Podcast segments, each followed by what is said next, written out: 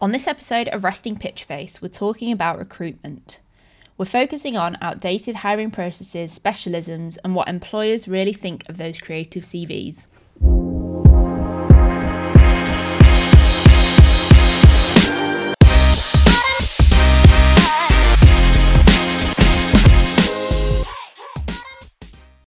That's quite a nice story because there's there's a handful of people that have joined Flaunt that have been brought into the business either by speculatively sending a CV or just not sending a CV at all, and it being conversation based.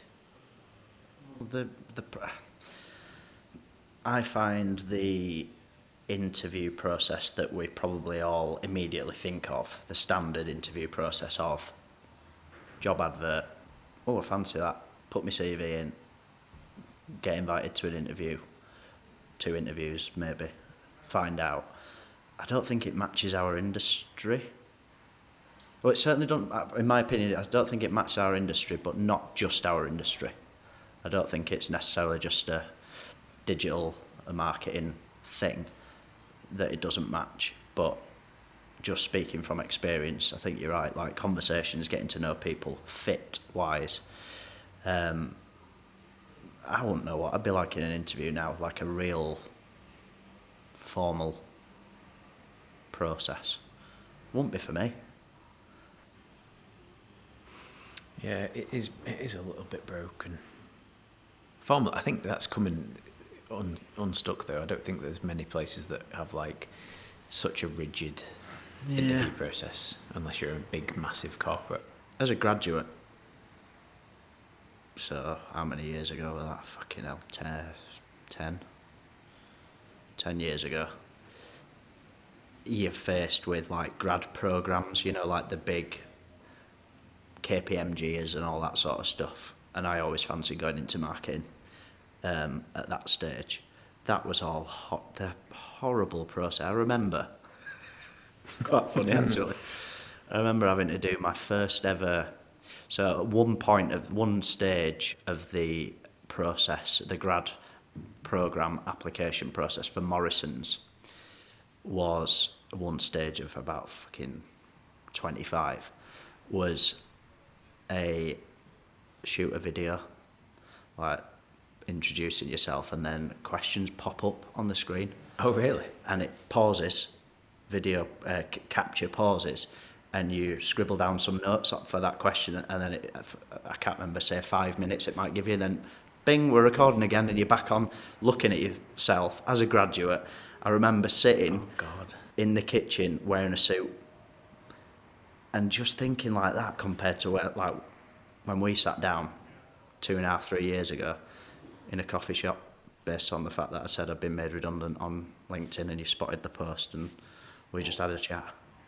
I can't remember the specifics. I can remember the post, but I can't remember the specifics of. There was a. I think it was your brother. Yeah, That commented. I, think you said so, someone's comment resonated with you more so than the post, if you know what I mean, like relative to the post. Because the post was just Oh, I need to go back and find that. It was something that your brother said about a quality that you carry, like either it was either something like kindness or idiot. something that was a, struck a personal chord to me that made me reach out. You definitely made reference to that when we first met, or maybe not when we first met, but very early on you told me. And that's an interesting way of getting a job, putting it that way. Made redundant, posted it out on LinkedIn. I had a fairly okay sized following, and you, you know what it's like if you say you get made redundant, you get lots and lots of recruiters, which isn't a bad thing at that state. You know when you, when you've been put in that position from a then former employer. Um, it's not a bad thing to have people popping up, but the post did really well, basically. Um, but yeah, you definitely referenced someone's comment, and I think it was either brother or dad or someone like that, family member. Um, that's quite nice to look back on and think that was the way that I've ended up here now, three, three year, two years later or whatever. It was it was definitely a reference in the comment. I'm pretty sure it was your brother. On a personal level, on a quality that you had, that was something that for the role that we were filling, being the the sales position, was something that I was so keen on that I wanted to follow up. Well, that's what happened, didn't you? You, you messaged me, got my email address, or we exchanged email addresses that way, I think. I think. And then we met within two days, something like that. Had a chat. You brought me back here to meet the guys, meet the team that existed then, which I can't believe the size of it compared to now. um, and that were it, wasn't it? That was that was how it worked.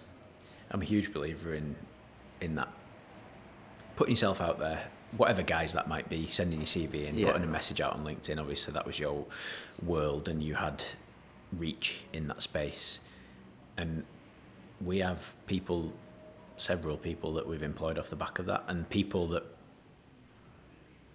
we employed on a personal level above skill Yeah. level that now are some of the the greatest employees that we've got that have been brought into the business on a personal level being a genuinely nice person and then seeing in them the skills that we think we can harness and leverage that are now absolutely smashing specialisms I love that. If I could recruit every single person within the business in that same way and in that along that same path, that'd be ideal. Do you like speculatives as well then? So you've not necessarily got position in mind at whatever stage we're talking about, but you're getting If someone comes at me off their own back, I will genuinely spend time trying to think where I could put that person within the business.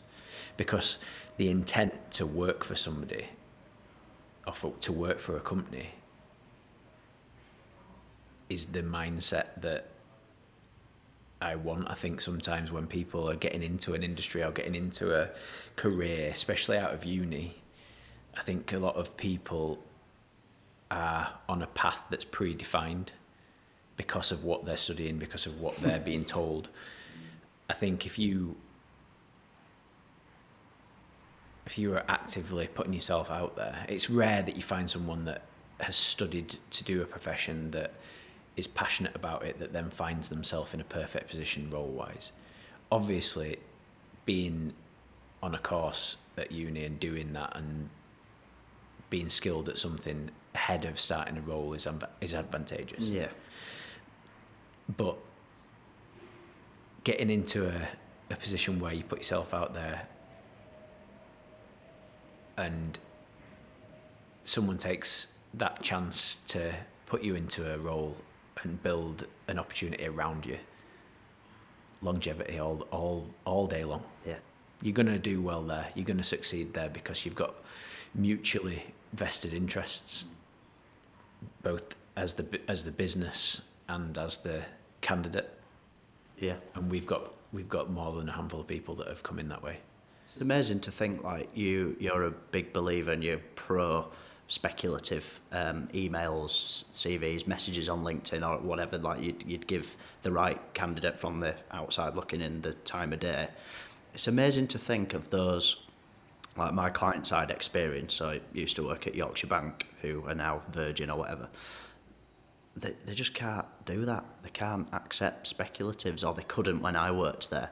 And it just, it's almost like a shame to think of both the graduates or the candidates who are missing out going into an industry for whatever reason they fancy and they they you know they they want to be actively um, getting themselves into. And unfortunately there's red tape in certain industries that they just can't you know they can't break the door down and can't there's no time of day for them. That's a bit of a shame thinking about it because it's not your approach isn't everybody's approach. And we understand that industry, some industries have rigorous there's another word for that, but rigorous, you know, hiring processes. And there'll be some amazing candidates in there that just can't can't get beyond these stupid processes. And I guess we're fortunate, you're fortunate to be able to offer conversational help at that stage to the right people. But there's got to be tons that are missing out. Well, yeah. I mean, that's another thing. It's becoming more of a rarity getting CVs through from candidates alone, speculatively, that aren't applying for a role. And I, I will always either look long and hard at how I can potentially bring that person in. But if I can't then do that, I will pass that along to someone that I think is relevant. I've done that. To, I've done that for clients. I've passed CVs that weren't a right fit for us onto clients that I think are a right fit. And it's just such a different scale to being in a position where you're hiring for a role where there's candidates coming in that are all putting the same information across to you versus the process of opening a conversation and having an informal process because I believe that that person could add value to the business and they're in a mindset where they want to be in a role or in a career and their intent at that point is they want to go after it, they want to do it, and that matches us as an agency, which is why I think it works well, and it's just becoming. It's just we're seeing it less and less. I think employer branding is something that's chucked around a lot, in it? But I really genuinely do believe, like from a marketing perspective, we're going at it all guns blazing, both from a employer branding, a recruitment perspective, be it right now or in the future.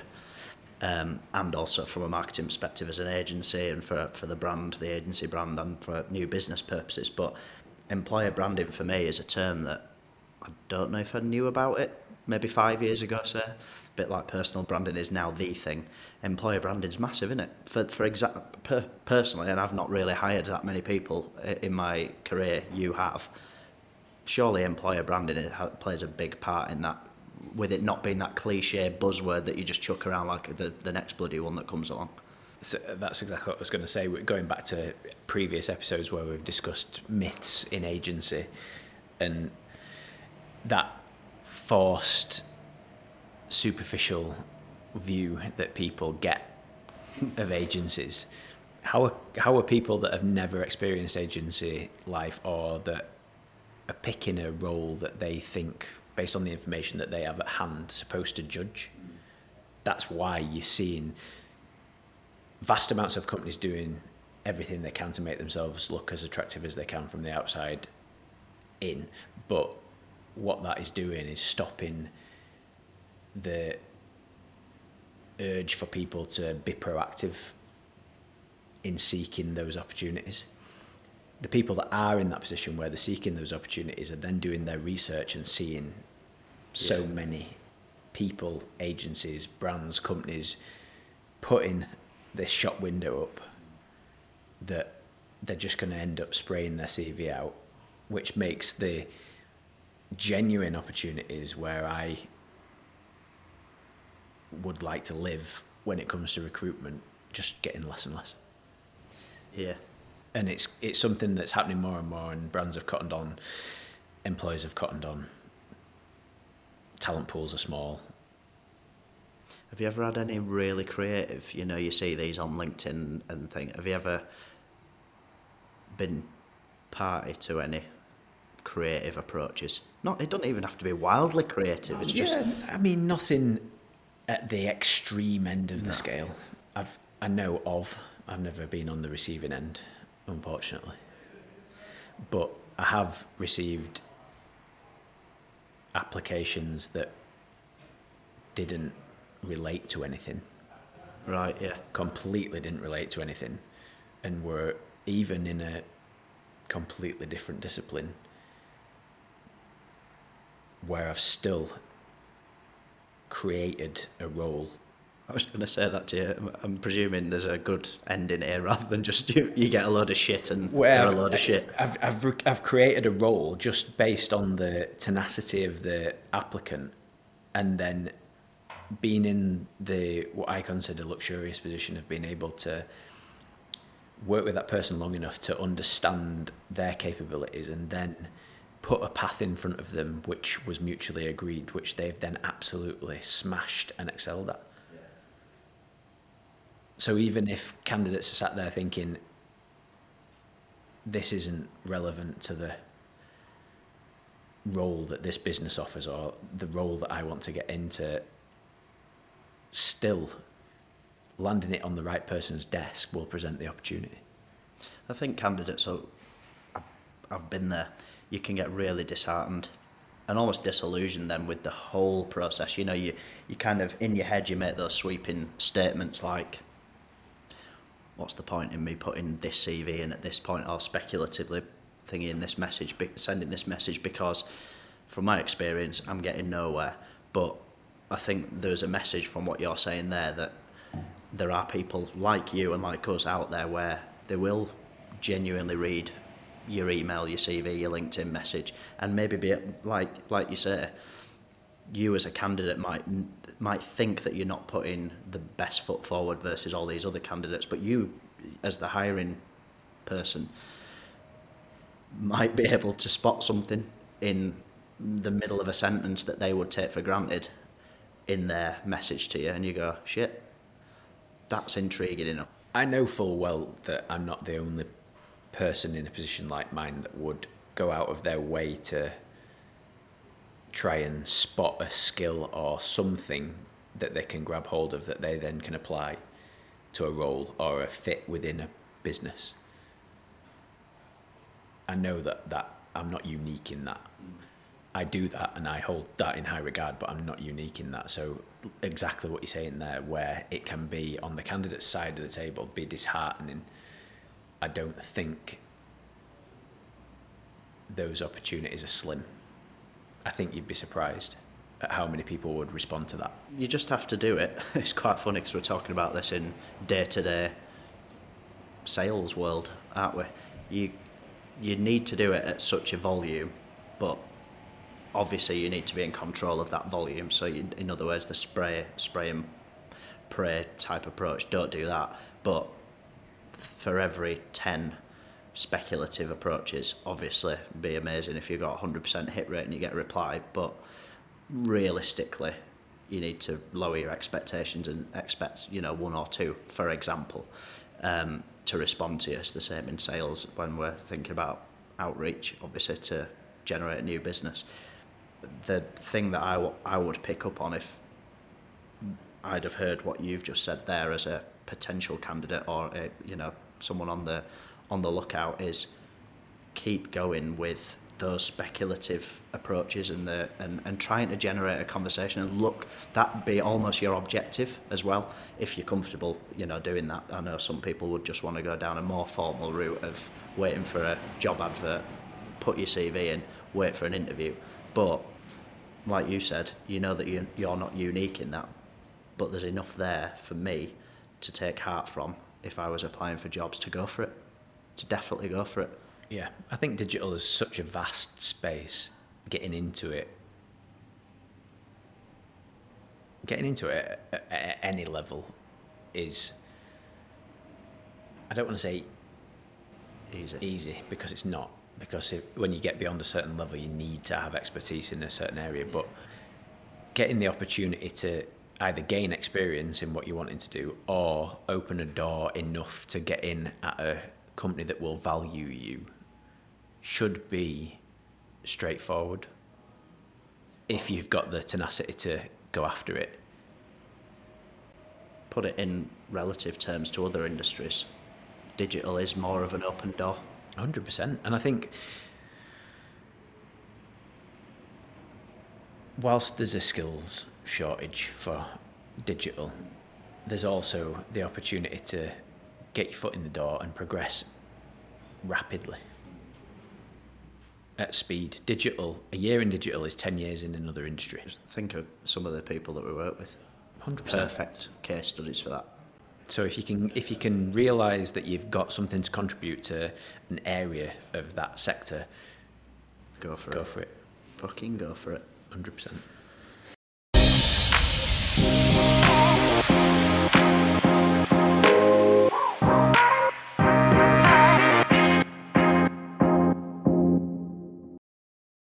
Follow Resting Pitch Face for weekly episodes.